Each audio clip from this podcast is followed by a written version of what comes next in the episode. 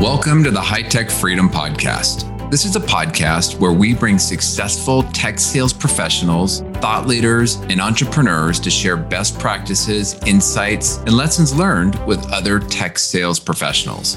As a sales professional, the more we learn, the more we earn. Once we earn it, how can we put those hard earned commission dollars back to work to build additional income streams that will create the freedom we are all working to achieve? I'm your host, Chris Freeman. I'm a high tech sales leader, real estate investor, and lifetime learner.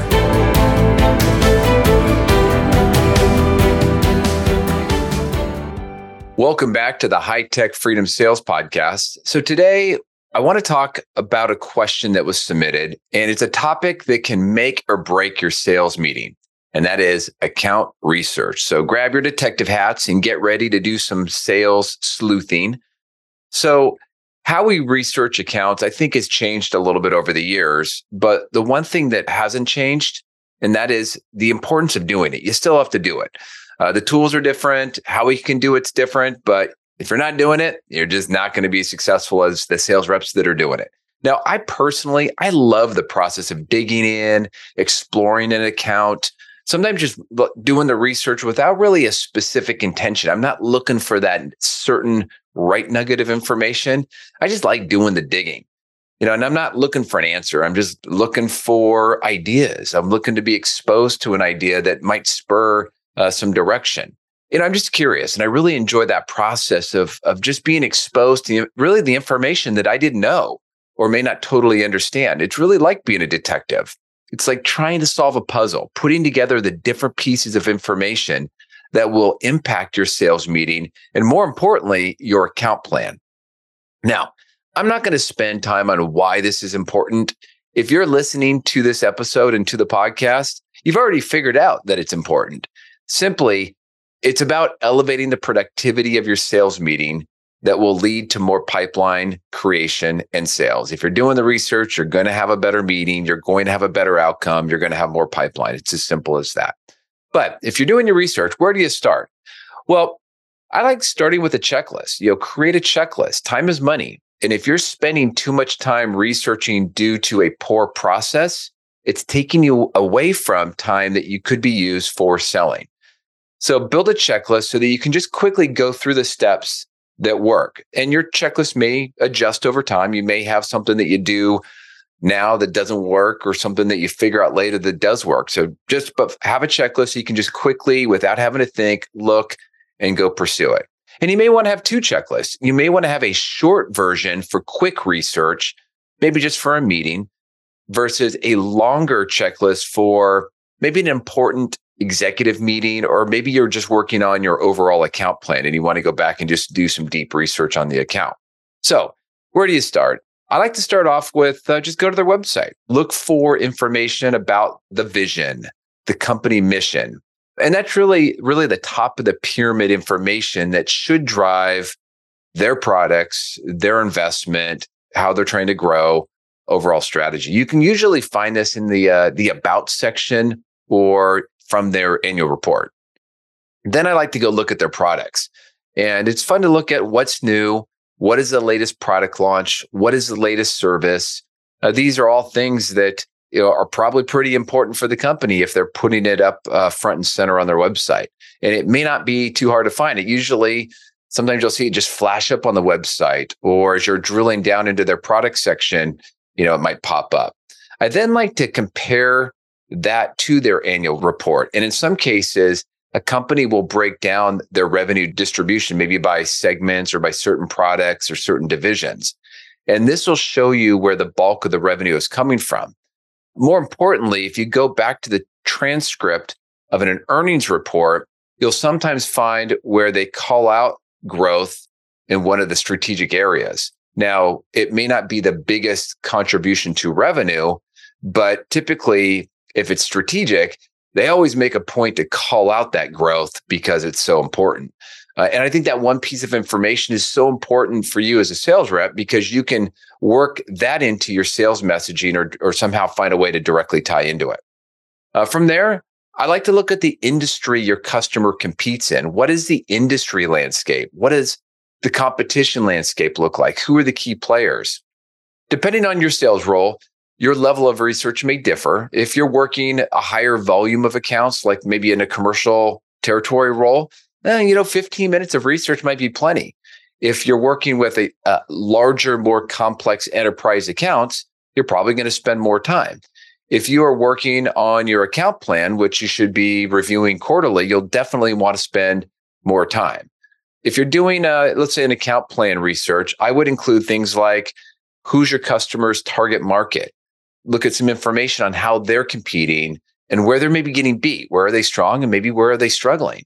Uh, what makes them unique or maybe what makes their product unique? They may have a whole variety of products, so that can get uh, kind of maybe pretty far in the, into the weeds. But you know, how are they differentiating themselves? Think about it this way: if you got hired by that company to sell, how might you position their products and solutions? This is kind of fun, and you know, maybe this is less relevant now. But I used to look at the company's Twitter account. A company's Twitter account can give you valuable information on messaging, maybe some of the identity and mission that they're trying to promote.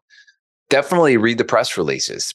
Press and media releases can give you valuable context into how the company operates and how have they been performing or what are they focusing on because that's probably what they're putting out in the marketplace i also do like looking at the competitors press releases because maybe you can pick up some nuggets on how they're similar how they're different maybe you start to pick up a theme that kind of translates into an industry theme Look at the company's blog. That's a great way to get real time insight versus what they post on their website. I mean, the reality is some websites are static, but the blogs that they're putting out, that can be daily, multiple times a week. And uh, sometimes I'll just subscribe to them. And if it's appropriate, even go back and like or comment on a blog, especially if the author of the blog is a potential prospect or somebody that might be influential into what it is uh, you're selling or maybe the people that you're calling on. And uh, don't forget to do.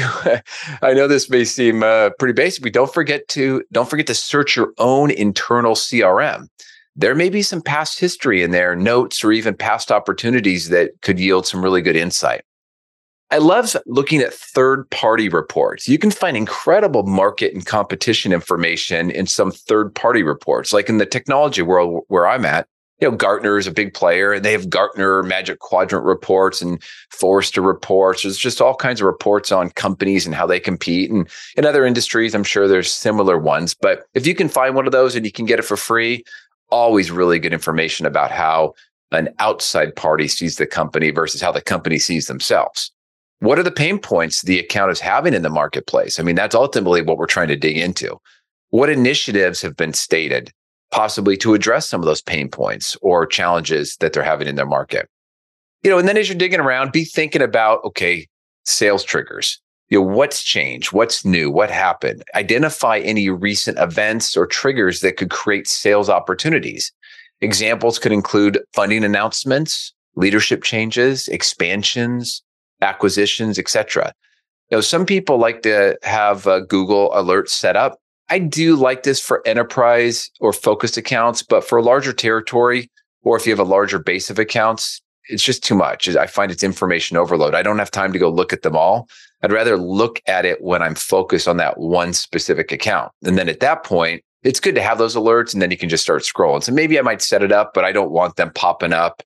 I just would want to have it there in the background to where I could then go to it and grab the information. And then, of course, there's the people. You, you have to research the people.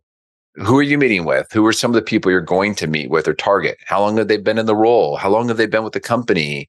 Uh, I like to look at the higher education. You know, where did they go to school? That's always a good common point to maybe find a way to connect. Have they made any recent posts in any social media? Of course, right? Common connections. It's great if you can find a coworker or past coworker that is connected and then reach out and ask them for some background information you know the goal here is it all provides some ability to just facilitate a conversation and more effectively connect i also like putting their name into facebook and then f- it, sometimes it's harder to find them but then filter by the city to try to narrow it down and i'm just looking for whatever pops up and that may help with the conversation or establish some common ground you may see a picture of the family or pets or a hobby for example, I just had recently saw that uh, somebody that I hadn't met yet, but we wanted to talk to this individual I saw that they had a golf background in their profile. I was like, all right, well, I like to talk about golf. And so if I can see pictures of them golfing or fly fishing, hiking or sports, heck, those are all things I love to do. So, you know, that should be easier to connect on one of those topics just at the personal level. Now, I don't spend uh, much time in Instagram or TikTok. I'm not saying you shouldn't. I just only so many hours in, in the day, but you can also check there as well. Again, I, I want to be clear about this. This needs to be quick and efficient. And if you're organized and you're filing this away so that you don't have to do it again, that saves you time, right? If you could do all the research and then you're not real organized and then you're going to go make another call in three months and then you got to do all the research again, that's totally inefficient. It's good to do it at a deep level, get it done. And then it's good to go back and do quick checks to see what's changed. Now, in the past, I've talked about the power of having your own CRM.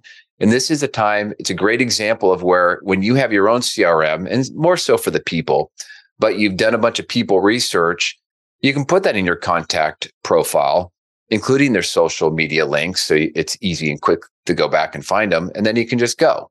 So in closing, you know, the, the most important thing you can do with your research is just build the checklist and make it consistent. It just allows you to go so much faster and makes it so much easier. In sales creatures, we're, we're a unique breed. If it requires a lot of thought, a lot of effort, and it's not generating commissions, eh, some reps just won't do it. You should, but you won't. So when you can just do the work without having to recreate the process of how you do it, you're going to do it and you're going to go much faster with so much little effort. So, do you have a best practice with your account research? If you do, I would love to hear about it. Please send me a note. Love to set up a time to chat. Always looking for a guest to come on as well and share some of their best practices. That's it for today. Until next week, make this your best week ever. Thanks again for joining us today. To get more sales and real estate tips, you can subscribe to our newsletter at hightechfreedom.com. You can also join our private Facebook and LinkedIn group that is exclusively for sales professionals. If you found a nugget of good information in the podcast, please subscribe, give us a positive rating, and write a review. If there is a topic that you would like us to cover in the future, please send us a note through our website at hightechfreedom.com. Until next week, make this your best week ever.